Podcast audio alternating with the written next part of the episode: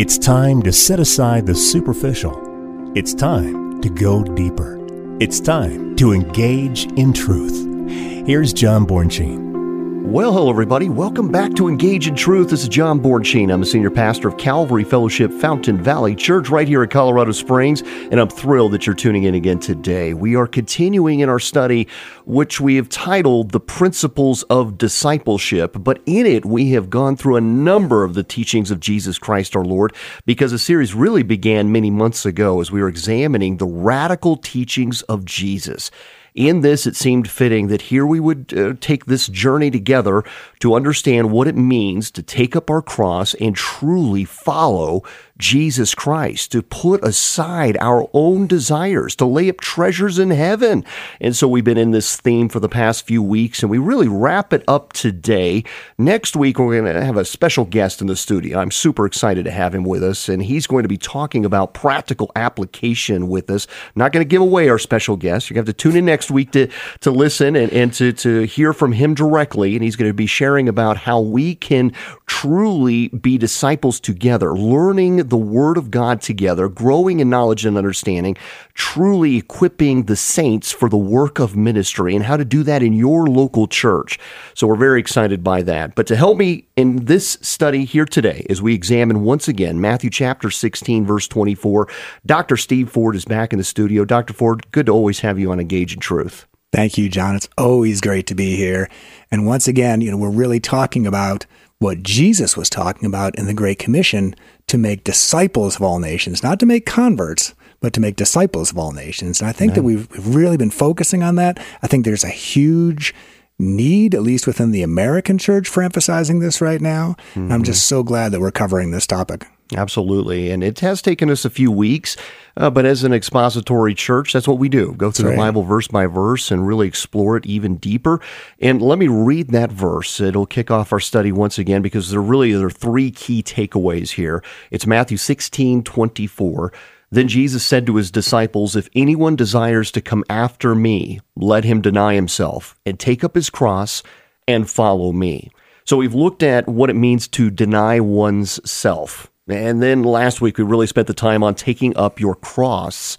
What does that mean? Today, we really get into this third piece of it following Him. Follow me. That's the loyal obedience is really what that comes down to. And we struggle in that area, I think, uh, far more than we realize. There is a lot that distracts us.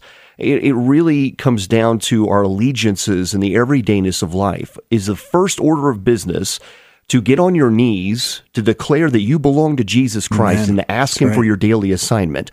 Or have you already preconceived everything you need to do, go about your daily work, trying to make a living or, or tend to the matters at hand?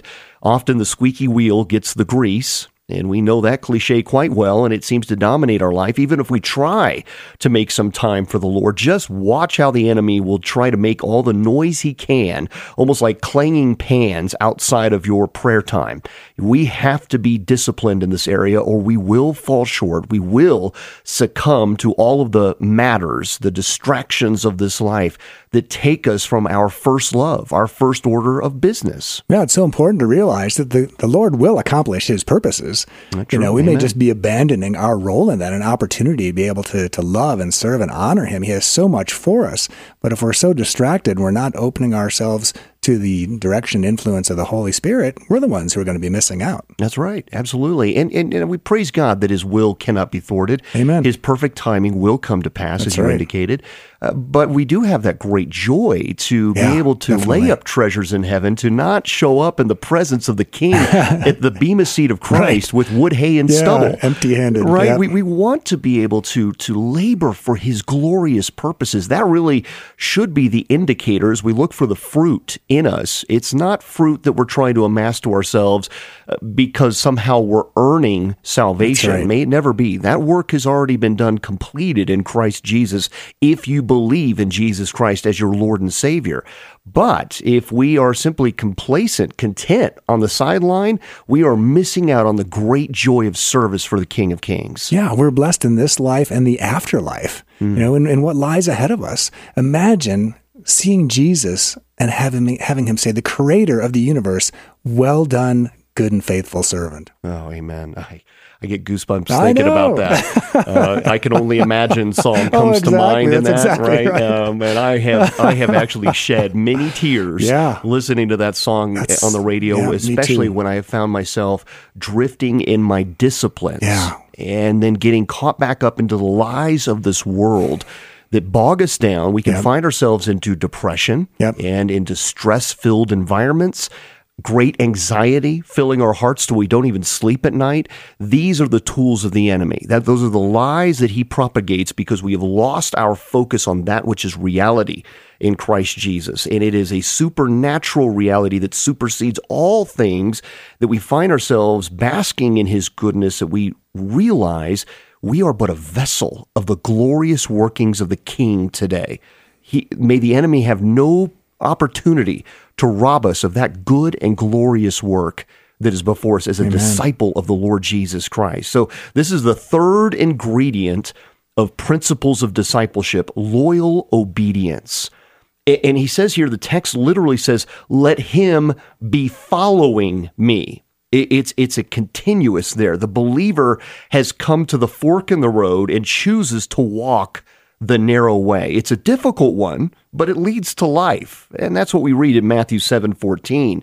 It's submissiveness to the lordship of Christ that becomes a pattern of living. It's something that totally transforms you from the inside out. It, it ties in with the words to imitate. If we say we belong to Jesus, 1 John 2 6, we ought to walk as he walked putting our feet in his footprints. I mean, loyal to the divine will of God. Almost if you can imagine those footprints in the sand, you see the picture there where it says that that's the, the point when he carried you. I love that image. Oh, but I've often too. thought about if we truly were following Christ, in any picture where there are footprints in the sand, there should only be one set because that's, that's how right. close we should be following him, that we're putting our feet in the exact pattern that he walked to live in that way.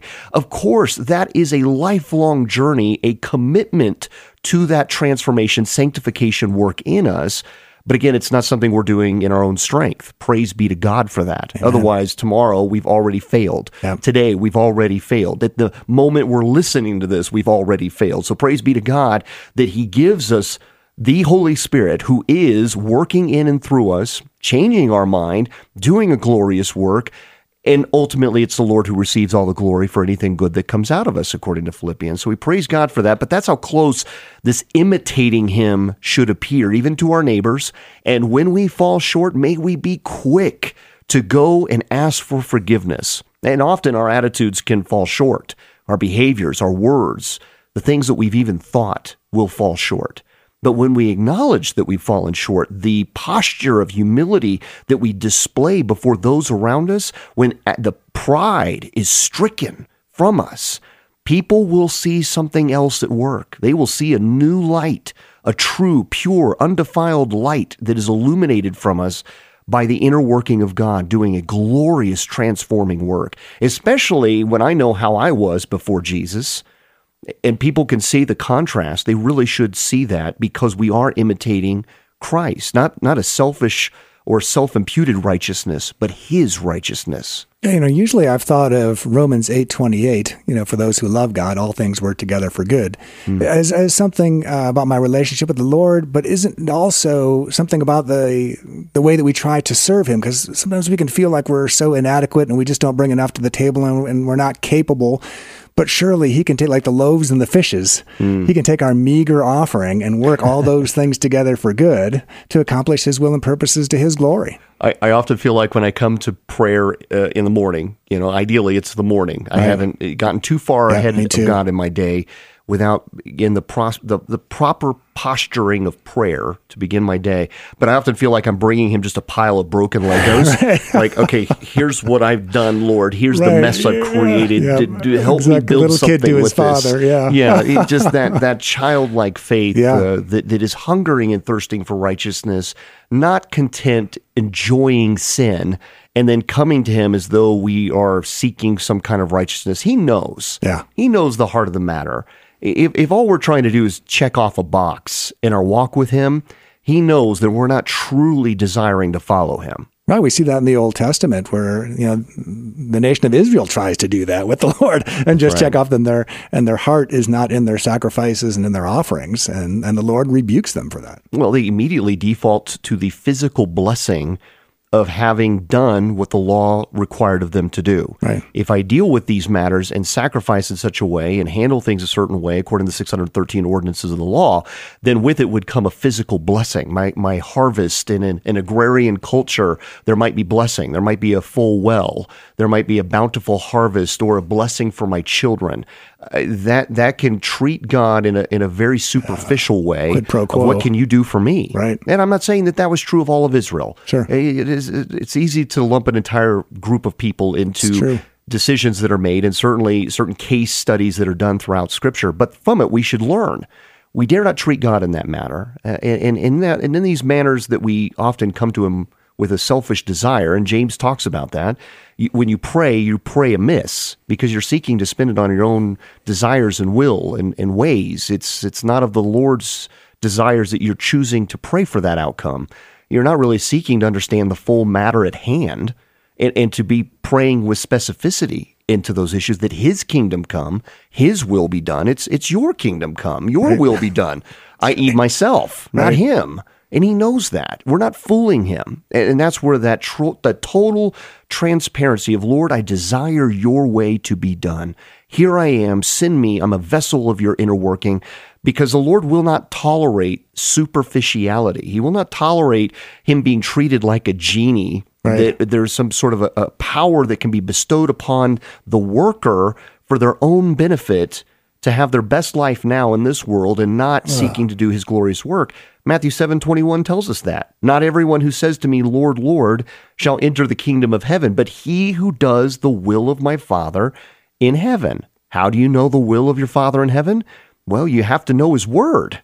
Right. In the word, in the understanding of the 1200 instructions of the New Testament, and I say that and somebody's eyes just rolled back in their head, right? There's that many? I had no idea. Yeah. It's because we have become so dependent on somebody else telling us what the word says. We ourselves do not know the sword that has been handed to us of Ephesians 6 to be armored up today. Yeah. And the flip side of that is sometimes we don't know when heresy is being preached. I mean, if you don't know the word, you're sitting in there and all the heads are, you know, bobbing. Yeah, that sounds good. You know, mm-hmm. that sort of thing. Um, we need to know the word word. We need to to be able to be like the Bereans and and check our scriptures, know our scriptures, make sure that what we're hearing is actually biblical according to God's word, that it's God's truth. Well, there was a time when hermeneutics was the most critical thing. Homiletics was second. Now it's reversed. Mm, we yeah. seem to bask in the uh, talents of those who have the homiletics, but we care less about the hermeneutics of this. That right. that we don't understand the, the the actual spoken word because we're not we're not Bereans. We don't know the word. How can we then hold those speakers of the word accountable to we don't it? Know it? And then he tells us, the Lord Himself, even at the Olivet Discourse, He told us that there would be many who would be false teachers, right. false prophets, false messiahs, and and and how would they seem to be winning over the masses? If there wasn't a famine of truth. And that's what Amos chapter 8 reminds us of. So the true disciple is in the Word of God to know the will of God. Well, that seems basic enough. But John chapter 8, verses 31 to 32 says, If you abide in my Word, you are my disciples indeed, and you shall know the truth, and the truth shall make you free. Yeah. Love that one. no, it's going to make me, yeah, just kind of vibrate there. It's like, I just absolutely love that. Pretty cut and dry. Right. Right. But this is where the discipline falls short. Yeah.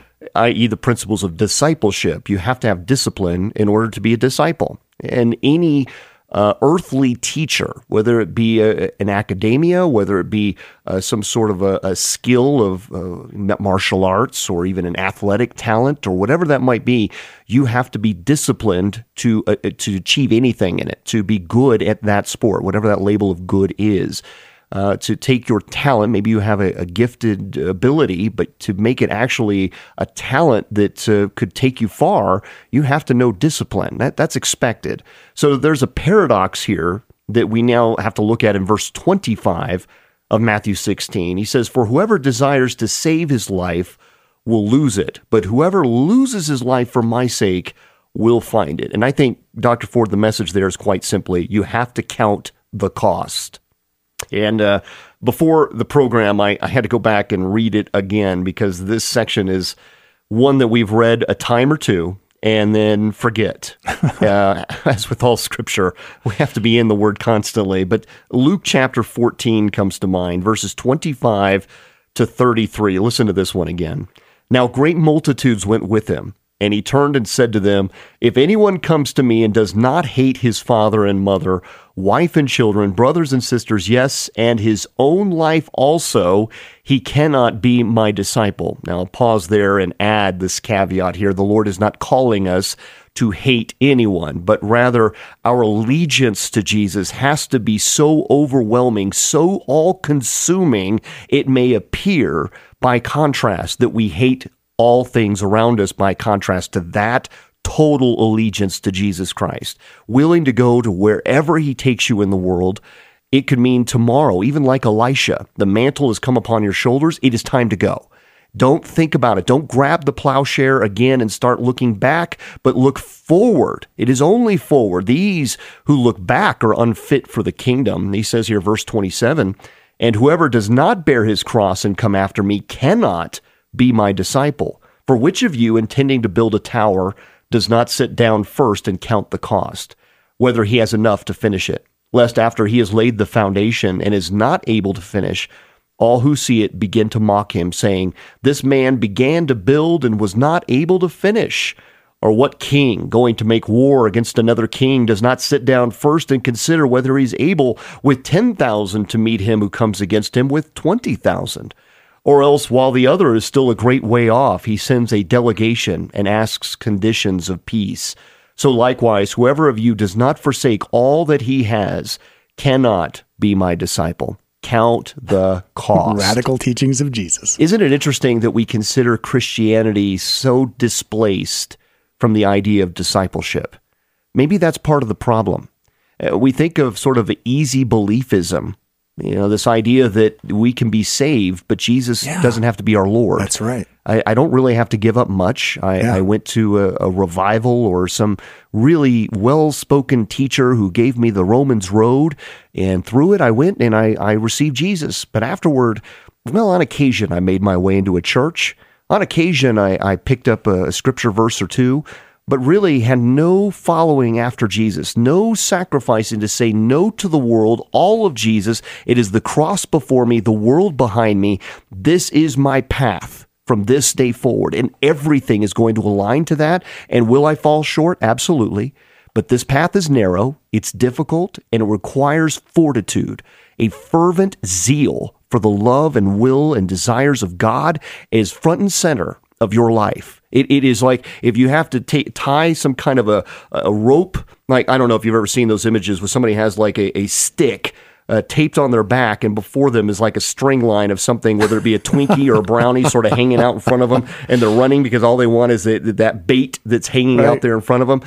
Rather than using such a simple illustration, I think that we have to have such a focus sometimes it's within arm reach that we have to constantly pursue the things of God every day. It is a daily discipline. That's what the Apostle Paul spoke of this disciplining, buffeting himself every day to conform the flesh to the will of God because the temptations are real.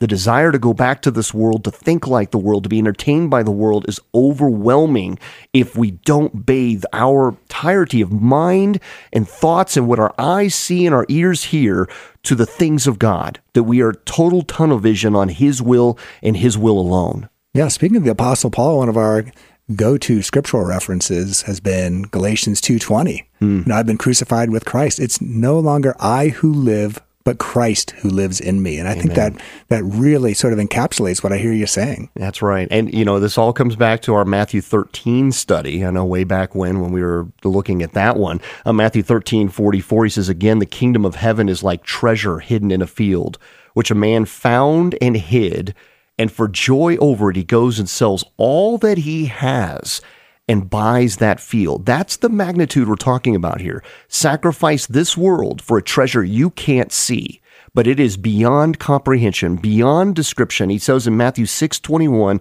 For where your treasure is, there your heart will be also.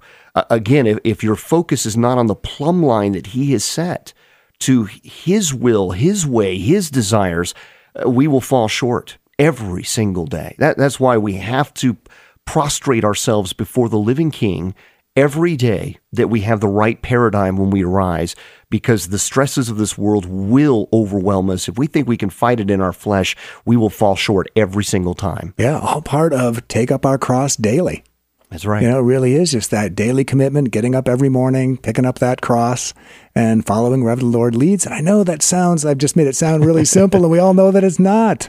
Yeah. But it's worth everything. It's worth every sacrifice to have more of the Lord. Amen. Amen. We, we just, I, I think, not till the other side of when we have graduated from this flesh and we behold the throne room as we see the prophets yeah. have done and they're just beside themselves. They, they virtually have no words, it seems. You know, woe is me, a man of unclean lips. Right.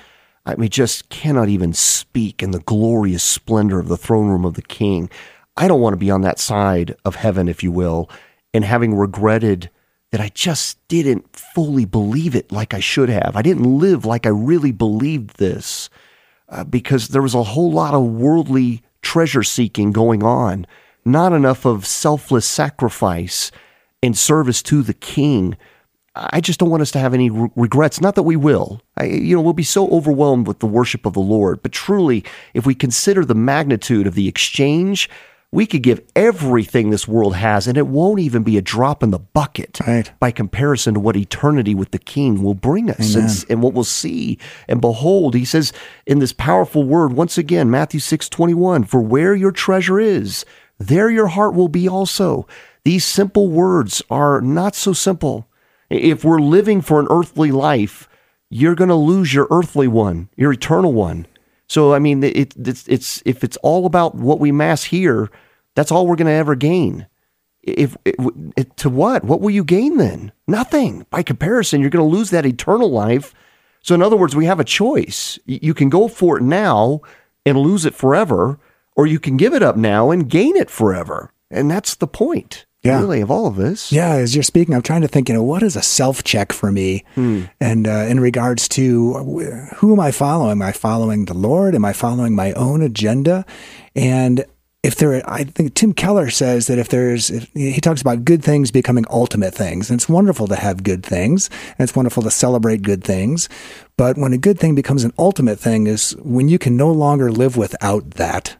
Yeah. That has become an ultimate thing. And unless that is God, that has become a form of idolatry in our lives. And so anytime we look at things, we look at our interests, our passions, our hobbies, if we can't live without that, that particular place in our life only belongs to God. That's right. And so we've got some work to do. And that's a good check for us to see how well are we aligned, or as you speak of the plumb line, where are we at in our relationship with the Lord? Yeah. I, find that anything that we have erected, if it is not bathed in prayer, hmm. grounded in word of truth, we're right. building ourselves a, a, Tower of Pisa yeah. and didn't even realize that we thought it was straight the whole time. Yeah. And that might even be generous. Right. it's probably almost laying down on the ground. Yeah. Uh, verse 26 in our final minute together together, he says, For what profit is it to a man if he gains the whole world and loses his own soul? Or what will a man give in exchange for his soul? And what does he have if he's given up his eternal life? He has nothing. Yeah. what are the few years in this body on this time in earth um, in exchange for an eternal life? There is no comparison. When we look at the the two great commandments to love the Lord and love others, won't don't you think that that may be what the Lord is going to be interested in when we stand before Him? Not so much our, our trophies, how much money we made, our accomplishments, our diplomas, our hobbies, or any of the rest of these things, but how well did you love me and how well did you love others? That seems to be the heart of God that we see in Scripture. Yeah, I've almost attributed it, and I know our, our time is running out here, but uh, I've thought about you know how many men just sacrifice a Sunday for the National Football League, right? Uh, right, they on the altar of, church, yeah. everything, in order to to follow these teams, and the probability of their team even making it to the Super Bowl is slim to none. And they've sacrificed so much as a fan Time, of this energy, temporal yeah. thing, and then the men who are playing are giving up their physical well being to get into this Hall of Fame. And I thought, what if the NFL completely collapsed tomorrow? These men have given up their lives, their relationships, their bodies' health for this thing that was so frivolous, that was here today and gone tomorrow. And yet, by contrast, That's what we're doing in this world. When we're laying up treasures here, it will all go away and has no merit for eternal life. And we brought nothing into this world, and we will surely take nothing out of it. That's right. Well, I want to thank you all for listening again to Engage in Truth. And next week we have a special guest as we wrap up the series. So tune in again. And if you've missed anything in this broadcast and you want to go back and listen to it, please check it out at calvaryfountain.com. This is a ministry of Calvary Fellowship Fountain Valley Church, and services are 8 a.m. and 10 a.m. on Sundays. God bless you, my friends. Take care.